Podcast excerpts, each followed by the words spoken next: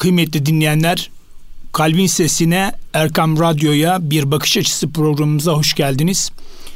Bugün bakış açısı programımızın konuğu sevgili çocuk edebiyatı yazarımız Yusuf Dursun Hocam. Hocam hoş geldiniz. Teşekkür ederim Ahmet Bey. Hoş bulduk. Nasılsınız? Elhamdülillah. Siz nasılsınız? Allah razı olsun. Biz Sizden de çok de. iyiyiz. Teşekkür ediyoruz. Hocam biraz sizi tanıyabilir miyiz? Zor bir soru Ahmet Bey. Dakika bir gol bir. Evet. Efendim zor bir soru. İnsanın kendisini anlatması gerçekten zor. Keza ben benle başlayan cümleleri pek de sevmem ama yine de okuyucularımıza bir kolaylık olsun diye kendimden bahsedeyim biraz. Efendim Yozgatlıyım. 1949 doğumluyum. Yani 72 yaşındayım. Önce Maşallah. bu bölümü verelim. Dört çocuk, sekiz torun sahibiyim. Yaklaşık 50'ye yakında kitap çocuğum var. Efendim, e, Türkiye'nin pek çok yerinde Türkçe Edebiyat öğretmenliği yaptım. 24 yıldır da İstanbul'dayım. İstanbul'un kültür ortamında okuyucuyla, kitapla, yayıncılarla hemhal olmaya devam ediyoruz. Bu işin bir tarafı. Diğer tarafı Yozgat Öğretmen Okulu mezunuyum. Öğretmen okulundan itibaren yaklaşık 16'lı 17'li yaşlardan itibaren şiire ve yazmaya karşı bir içimde heves vardı. Ee, nasıldı bu şiir hevesi?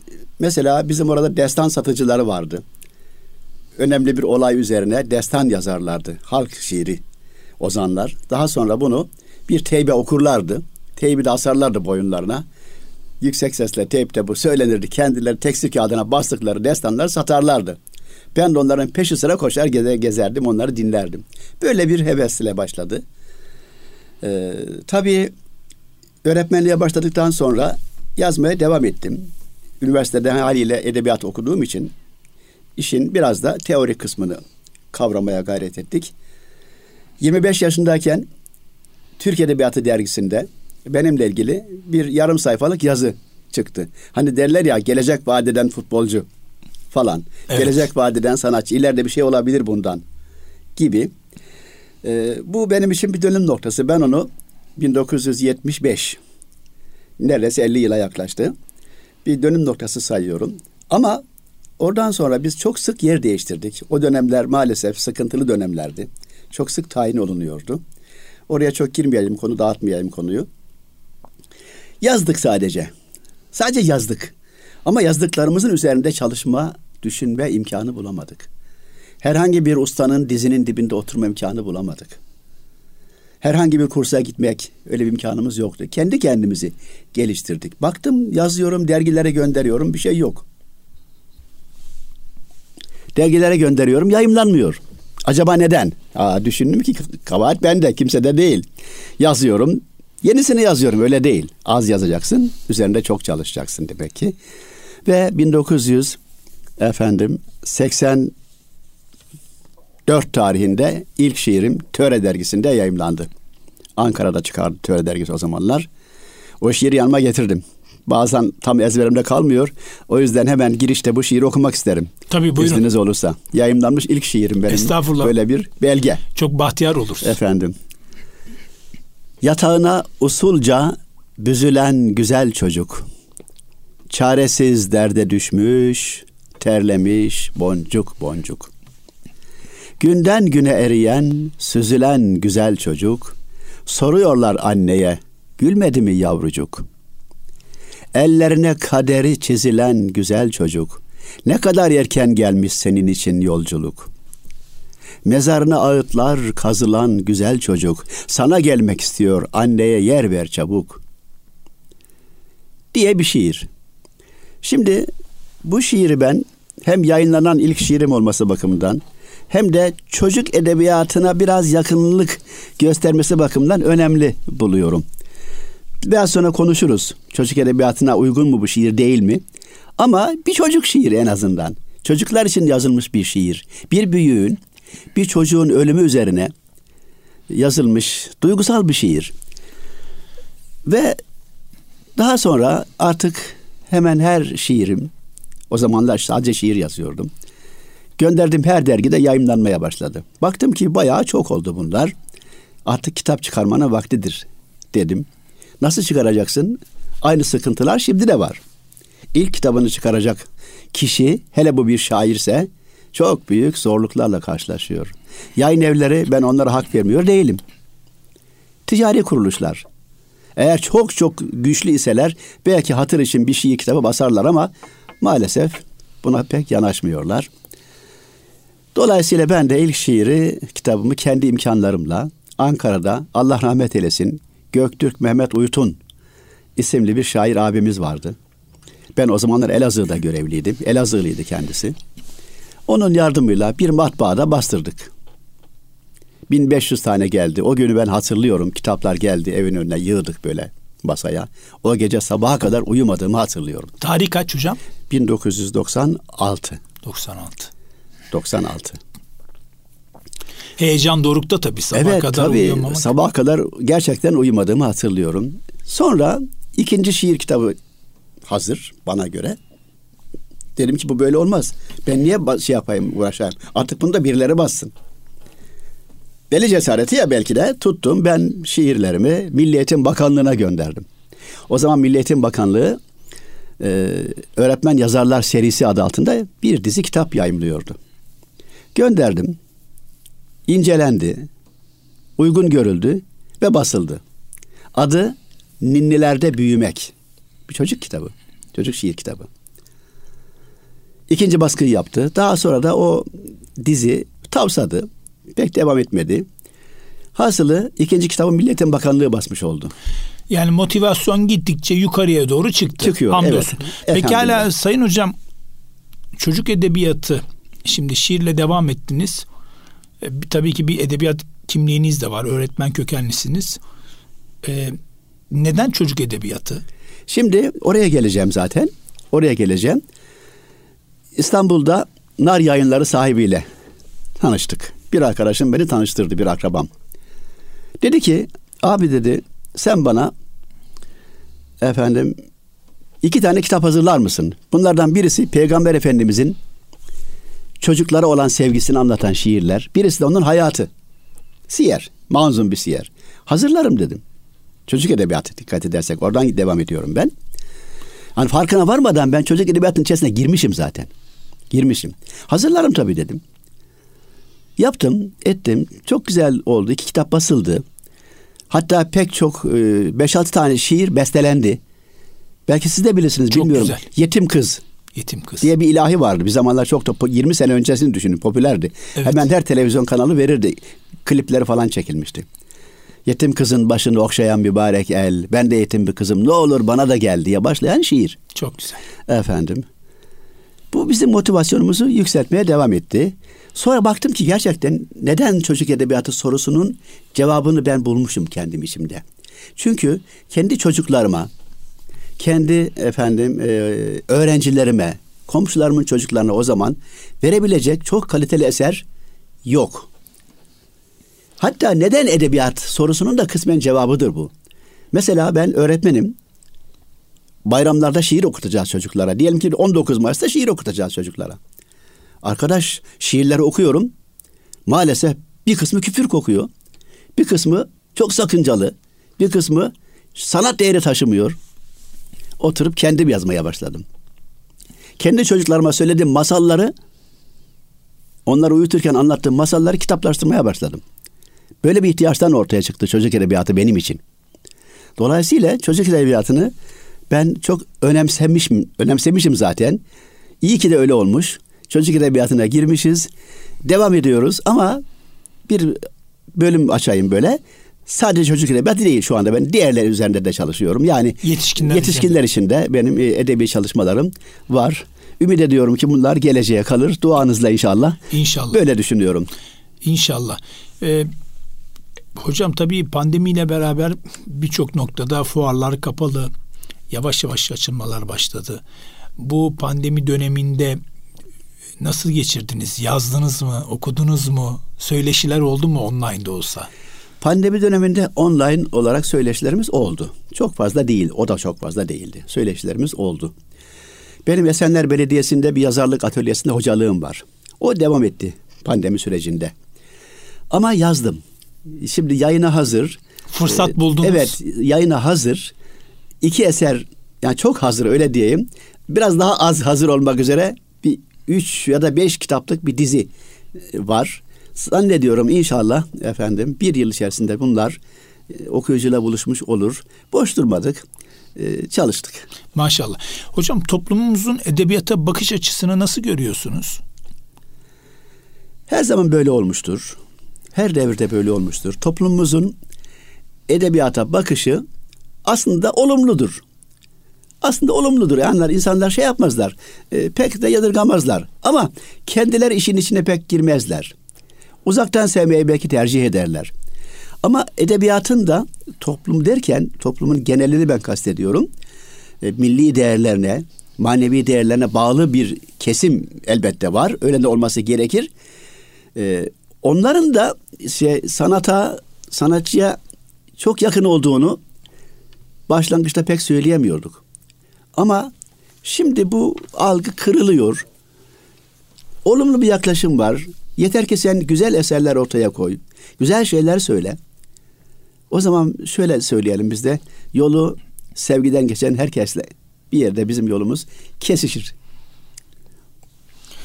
Evet, e, tabii şimdi birçok noktada herkes yazmaya çalışıyor. Okuyanlar yazıyor, araştıranlar yazıyor. E, bu noktada yeni yazarlar da gündemde. Bir yazar olarak yazara düşen görevlerden bahsetsek e, neler söylemek istersiniz? Bir yazarın hele de çocuk edebiyatı yazarının asli görevi sanat endişesini elden bırakmadan eser vermektir. Eserinde çocuklara nasihat etmeden, onlara bir şeyi öğretmeye kalkışmadan eser vermektir. Elbette eserlerin bir işlevi de ona bir şeyler öğretmektir. Elbette nasihat etmek de vardır bunun içerisinde. Ama bunu düz bir şekilde oğlum, ey oğul şunu yapmasan şuraya gidersin, bunu yaparsan buraya gidersin. Sakın ha gibi cümleler maalesef e, okuyucudan okuyucudan hiç olumlu notlar almaz. Öyleyse yazarın görevi sanatı elden bırakmayacak.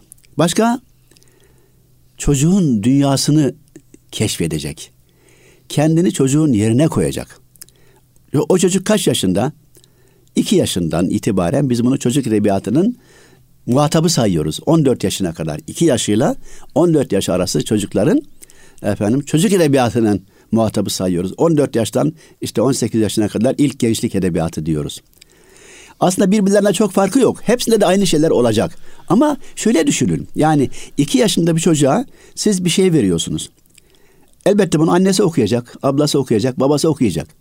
Ama onun okuyacağı ve dinleyeceği cümleler sayı bakımından işte şu kadar olacak. Uzunluk bakımından bu kadar olacak. Kolaylık bakımından. Kolaylık bakımından şöyle olacak. Duruluk bakımından belli olacak. Ve e, çocuk onu rahatlıkla tekrar edebilecek. içinden söyleyebilecek. Ama sonunda o eser çocuğu hem sanat yönünden hem edebi yönden hem ahlaki yönden vermek istediğimiz mesajlar yönünden hem sevgi yönünden dürüstlük yönünden alacak bir yerden bir yere götürecek. Yukarıya taşıyacak çocuğu. Çocuk edebiyatı yapıyorum diye çocuğun seviyesine inmeyeceğiz. Çocukça söylemeyeceğiz. Çocuk edebiyatı çocukça söylenen bir edebiyat ürünü değildir. Çocuğa göre olacak ama çocukça olmayacak. Basit olmayacak yani böyle. Bunu ben de yazarım demeyecek çocuk. Aa ne güzel yazmış diyecek. Orada bir hassas döngü var. Orada çok ince bir nokta var. Bir kırılma noktası var. O yüzden çocuk edebiyatı yetişkin edebiyatından daha zordur. Çocuk edebiyatında ürün vermek daha zordur. Demek ki sanata değer verecek. Çocuğun seviyesine inecek. Ve arkadaşım bu devletin, bu milletin milli değerleriyle, inancıyla örtüşen eserler verecek. Ve bütün dünyaca kabul görmüş genel ilkelerden de uzaklaşmayacak. Nedir bunlar? Doğruluktur, dürüstlüktür, bilgeliktir. Eserlerin içerisinde elbette kötü bir kahraman da olabilir. Huyu kötü olan, insanlara zarar veren bir kahraman da olabilir. Ama eserin sonunda o kötü kahraman mutlaka cezasını çekecek. Mutlaka iyiler galip gelecek. İyiler galip gelecek. Çocuk edebiyatında bu önemli. Bunun dışına çıkan çok az yazar vardır. Çok başarılı olmak kaydıyla az yazar vardır. Böyle olması lazım. Böyle olmadığı takdirde düşünün ki 8-10 yaşında bir ilkokul öğrencisine siz bir eser yazıyorsunuz. İçerisinde affedersiniz her türlü melanet var. Ben kelimeyi bu şekilde söyleyeyim. Siz anlayın, anlarsınız. Okuyucularımız da anlar zaten. Her türlü edepsizlik var. Bu çocuk ondan ne alacak? Hep olumsuz şeyler alacak. Oysa ki biz anne baba olarak, öğretmen olarak, yazar olarak çocuklarımıza edebi öğretmeyeceğiz. Biz kendimiz edepli olacağız. Anne, baba, öğretmen, siz yayıncı, radyocu hepimiz şunu şöyle yaparsan iyi olur. Değil, bunu söylemeye gerek yok. Sen doğrudan doğruya onun iyi şeklini yap ve uygula. Çocuk ne görürse onu taklit edecek zaten. Önüne ne koyarsak aslında çocuk onu görecek. Tabii rol model de burada çok evet, önemli. Evet. Hem anne baba hem abi abla çevre. Bu önemli. Ee, değerli hocam tabii yazara düşen görevlerden bir tanesi de aslında okumak. Ee, giriş gelişme sonuç da çok önemli. Az önce zikrettiğiniz gibi çok az yazar var bu noktada. Yani bağlantıyı kurmak da çok önemli. Değil mi hocam? Evet çok doğru söylüyorsun. Daha fazla okumak mı lazım? Nasıl Kesinlikle yapmak çok okumak lazım. Bunun Zaten eğitimini okumayan, yeterli olur mu? Yok yok okumayan kişinin yazıları belli bir çıtanın üzerine çıkamaz. Belli bir seviyenin üzerine çıkamaz. Benim o şekilde öğrencilerim var. Hem yazarlar hem şairler. Gayet iyi. Fakat okumadıkları zamanki eserleri bir yerde kalıyor böyle. Ama onun içerisine bir anekdot yerleştirirse, bir iki mısra yerleştirirse o metninin içerisine, e, çok güzel bir özdeyiş yerleştirirse, zenginleştirir. Metin zenginleşir, okuy, okuma hızlanır, okuyucu ondan daha bir zevk alır. Yoksa işte Türkiye çok güzel bir ülkedir. Her her tarafından yeşillikler fışkırır, ormanı var, denizi var. Güzel, güzel de nerede, hangisi kardeşim? Biraz daha ayrıntıya girelim bazı yerlerde okuyucuyu sıkmayalım, boğmayalım bilgiyle ama zaman zaman eserde o fotoğrafı vermek efendim e, okuma ürünü bir eser olduğunu hissettirelim karşımızdakine. Onun için zaten okumadan yazma olmaz. E, çok haklısınız hocam. Ee, değerli hocam bir ara verelim. Aradan sonra inşallah kaldığımız yerden devam edelim. Sevgili dinleyicilerimiz kısa bir aradan sonra programımıza kaldığımız yerden devam edeceğiz. Kıymetli dinleyenler, sevgili Yusuf Dursun hocamızla birlikte çocuk edebiyatını konuşuyoruz. Değerli hocam, e, biraz da kitaplardan bahsedelim inşallah. Yaklaşık 50 tane kitabınız mevcut. E, gördüğümüz kadarıyla yanınızda da kitaplarınız var. Hocam biraz kitaplardan bahseder misiniz? Yani elinizdeki kitap mesela neyi anlatıyor, nedir? Yüreğim kuş olunca. Buyurunuz. Adı üzerinde yüreğim kuş olunca şimdi benim yüreğimde kuş, yüreğim kuş. İnsan ve kuş, çocuk ve kuş birbirinden ayrılmaz iki parça. Şimdi çocukların deminki bölümde anlatmaya çalışmıştım. Çocuk edebiyatına tam uygun mu diye. Çocuğu anlatıyorsun ama büyüklerin duygusu ise pek sayılmıyor. Çocuk edebiyatına uygun sayılmıyor o. Ama çocuk ve kendi dünyasını anlatıyorsa o çocuk edebiyatının ürünü olarak alınıyor. Mesela Yüreğim Kuş Olunca şiirinin, kitabının ben size ilk şiirini okuyayım. Buyurunuz. Böylece hem kitap hakkında fikrimiz olur hem de çocuk edebiyatı ürünü ne bir örnek vermiş oluruz.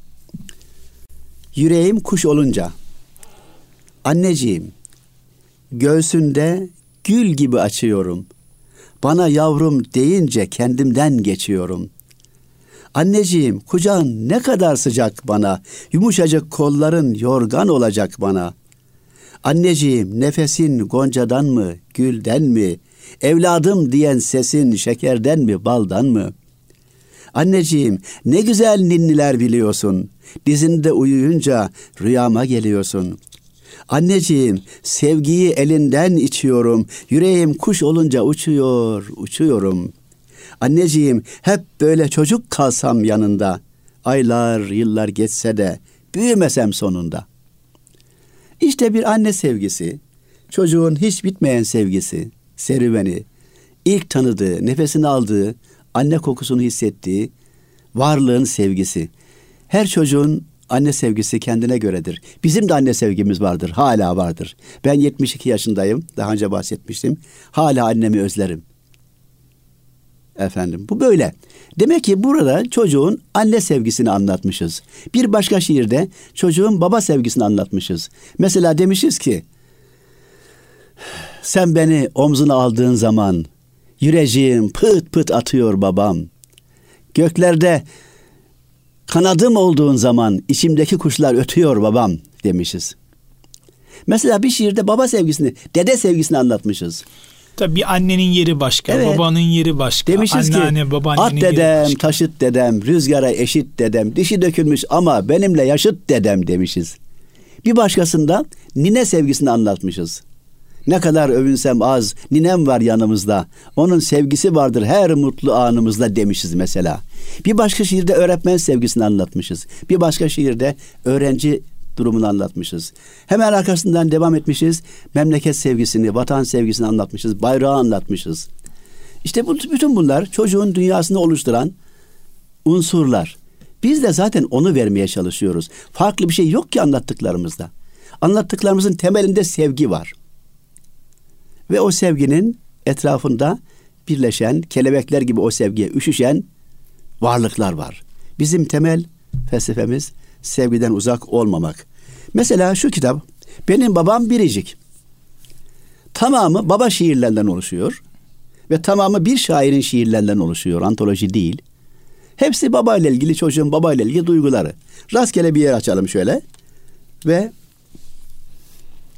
size bunu okuyalım. Buyurunuz hocam. Minik bir atletim ben. Rüzgar gibi koşarım. Engelleri kuş gibi birer birer aşarım. Kazanınca yarışı hak ederim alkışı. Sporu ve barışı doyasıya yaşarım. Pistin yerini bilmez. Hiçbir yarışa gelmez. Babam başımda olmaz. İşte buna şaşarım. Çocuğun babasına duyduğu sitem. Babası her şeyi biliyor ama çocuğun yarıştığı yeri bilmiyor. Spor yaptığı salonu bilmiyor. Yarışını izlemeye gelmemiş. Yani Çocuk kendisine zaman ayırması ayırmamış. Istiyor. Bunu yapması lazım. Sen benim e, bir başka şiir okuyayım ben size şimdi.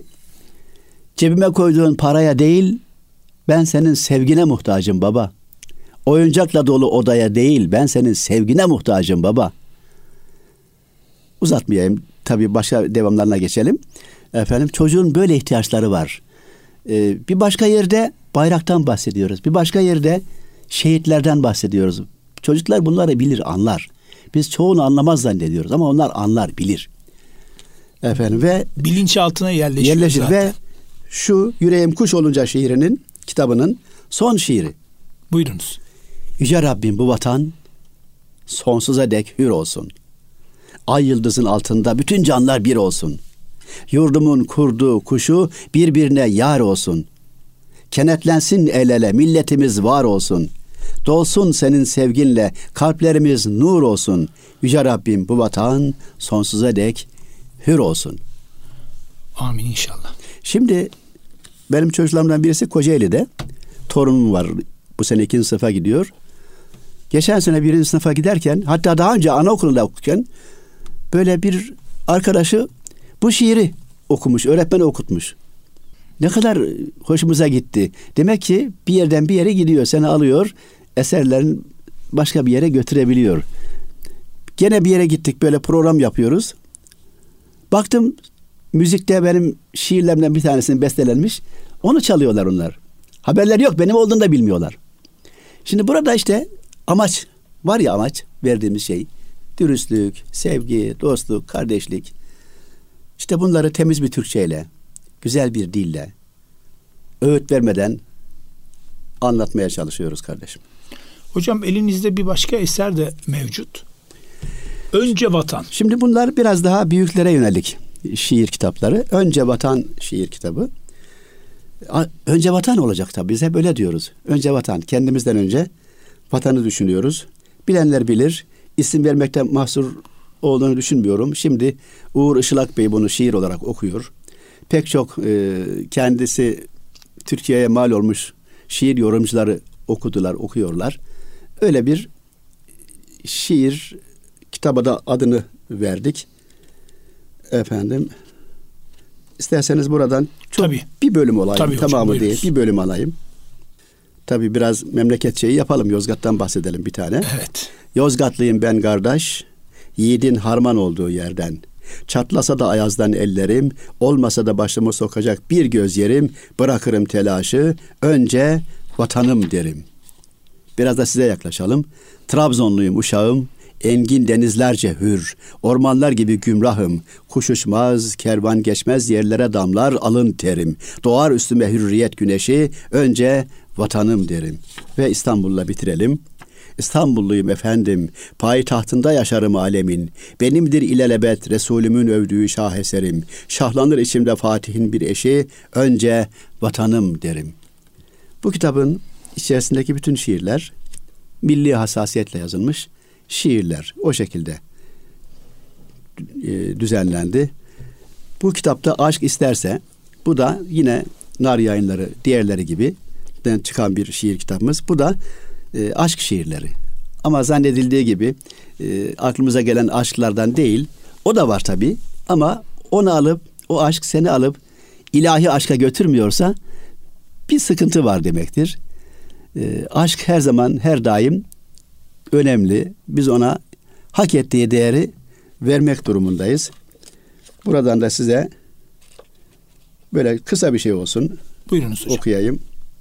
Aşığım diyenlerin akmalı kanlı yaşı, sevdayı duyanların aşk olmalı yoldaşı. Aşığa şan olmalı her cefaya katlanmak, canıyla can olmalı aşkıyla kanatlanmak. Aşk denilen kor ateş değdiğini yakmalı, aşığın gözü yalnız helaline bakmalı. Çok güzel. Efendim böyle tabi Peygamber Efendimiz'e duyulan naatler, aşklar efendim. E, Muhabbetler. Muhabbetler, Allah aşkı, Allah'a duyulan efendim özlem. Bütün bunlar da şiir kitapta yer alıyor. Belki de sona doğru yaklaştığımızı tahmin ediyorum. Ben buradan, Vaktimiz var değerli hocam. Peki buradan bir şiir daha okumak Tabii, isterim izin buyurunuz. verirseniz. Bir gülün olabilsem başka bir şey istemem. Bülbülün olabilsem başka bir şey istemem. Varsın, birsin ve haksın. Sen halika mutlaksın. Aşkın kalbimi yaksın. Başka bir şey istemem. Yorulmadan söylesem, durulmadan söylesem, her nefeste hu desem başka bir şey istemem. Ne yarınım ne dünüm, ne gecem var ne günüm, bitsin artık sürgünüm, başka bir şey istemem. Düğünüm olsa ölüm, açsa yüzümde gülüm, çözülse tatlı dilim, başka bir şey istemem. Rahman sensin, Samet sen, Rahim sensin, Mecid sen, bir affetsen, affetsen, başka bir şey istemem. Resulün hilalini, şol cennetin halini, seyretsem cemalini, başka bir şey istemem. Harikulade değerli hocam. Allah razı olsun. Allah razı olsun. Kaleminize sağlık. Tabii çocuk e, kitapla erken dönemde buluşması çok önemli. Siz de ilk bölümde zikretmiştiniz. 2-14 yaş. Tabii bu kitapla bir araya gelen çocuktan elbette estetik bir çıkarım bek yani yapmasını beklemek mümkün değil. E, bu dönemde çocuk efendime söyleyeyim kitapla fiziksel temas sağlayacak e, ve onu tutmak, bir nevi ısırmak, yırtmak dahil her tür eylemi gerçekleştirmesi aslında çocuğun da doğasında var.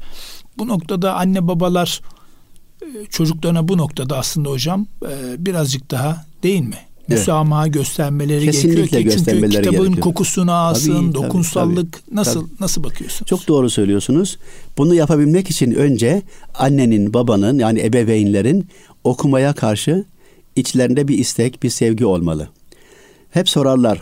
Çocuğum okuma alışkanlığı kazanmadı nasıl kazanabiliriz? Önce sen kazanacaksın kardeşim okuma alışkanlığını. Hep söyledik ya bir şey öğretmeyeceksin sen onu yaşayacaksın. Önce sen okuma alışkanlığı kazanacaksın. Evde ailelerin belli bir saat okuma saatleri olmalı. O saatte anne dizilerini bırakmalı. Baba futbol maçlarını bırakmalı. O saatte herkes oturup yarım saat olsun birlikte kitap okumalılar. Herkes kendi kitabını okusun. Ya da birisi okusun diğerleri dinlesin. Bu böyle. Biz her zaman söylüyoruz. Bizim zamanımızda e, bilmiyorum sizin zamanınızda da herhalde 3 aşağı 5 yukarı aynıdır. Kulakta terbiye olma diye bir şey vardı ama şimdiki nesil öyle değil hocam. Gözle terbiye olma Kesinlikle diye bir şey var. şimdiki Yani nesil gözle şimdi ve anne baba yapmadığı zaman çocuk diyor ki ben o zaman niye yapayım faydalıysa sen niye gözle ve yapmıyorsun? akılla terbiye oluyor kardeşim. Şimdi mesela geçen gün bizim 5 yaşındaki torunlardan bir tanesi ile hanım hanım hanım sohbet ediyormuş. Aa demiş yıldız kaydı. Bizim hanım öyle demiş. Torun ne diyor biliyor musun? Hayır. Anneanne yıldız kaymadı. Ona yıldız kayması denmez. Oradan güneşten bir parça çıktı, bir meteor çıktı. Gitti orada dağıldı. Hadi bakalım. Sen şimdi bu çocuk sana bilgi dersi bir ders veriyor sana yani. 5 Niye? yaşında. ilgi neden okudukları okudu demiyor gördükleri izlediği dizi Ya filmlerden anne çizgilerden babadan anneden babadan duyduğu şey. Geçen gün ilk defa duyduğum bir şey duydum torundan. Asya dedim Asya sen ne olacaksın büyüyünce? O da 5 yaşında. Paleontolog olacağım dedi. Kız dedi ne diyorsun sen dedim. O ne? Paleontolog tam da söyleyemiyor. Kızım o ne dedim. Dinozorları araştıran bilim adamı diyor. Baba diyor. Büyük baba diyor. Annesinden öğrenmiş. Kızım dedim Tuğba bu ne diyor bu dedim kız dedim. Baba diyor paleontolog işte. Eski zaman yaratıklarını inceleyen alimlerin isimlerine paleontolog diyorlar dedi. Şimdi bu çocuğa sen bir şey vereceksin arkadaş. Bu çocuğa vereceksin. Evet. Çok güzel bir örnek yaşadım ben. Benim çocuk torunlar benden çok sık oynarlar. Yani ben oyuncakları zannediyorlar. Yanlarına gittiğim zaman her biri bir şey yapıyor böyle. Yahu dedim çocuklar ben sizin oyuncağınız mıyım? Oyuncağımızsınız. Oyuncak dede demeye başladılar bu sefer. Oyuncak dede. Ya dedim hiç olmazsa bundan sonra oyuncu dede deyin. Oyuncak dede demeyin. Oyuncak oldum sizin elinizde. Sonra dedim ki bunlara gelin dedim ben size bir kitap okuyacağım. Milli Eğitim Bakanlığı bu sene yeni bir kitap çıkardı. 12 tane. Dede Korkut hikayelerini yeni şekilde bastı çocuklara uygun bir şekilde. Onu ben temin etmiştim. Gelin dedim ben size hikaye okuyacağım. Dede Korkut hikayelerinden. Tabii sadeleştire sadeleştire. Okudum. Bundan sonra dedim bana siz Dede Korkut diyeceksiniz. Oyuncu baba oyuncu dede yok. Şimdi bana Dede Korkut diyorlar şimdi çocuklar.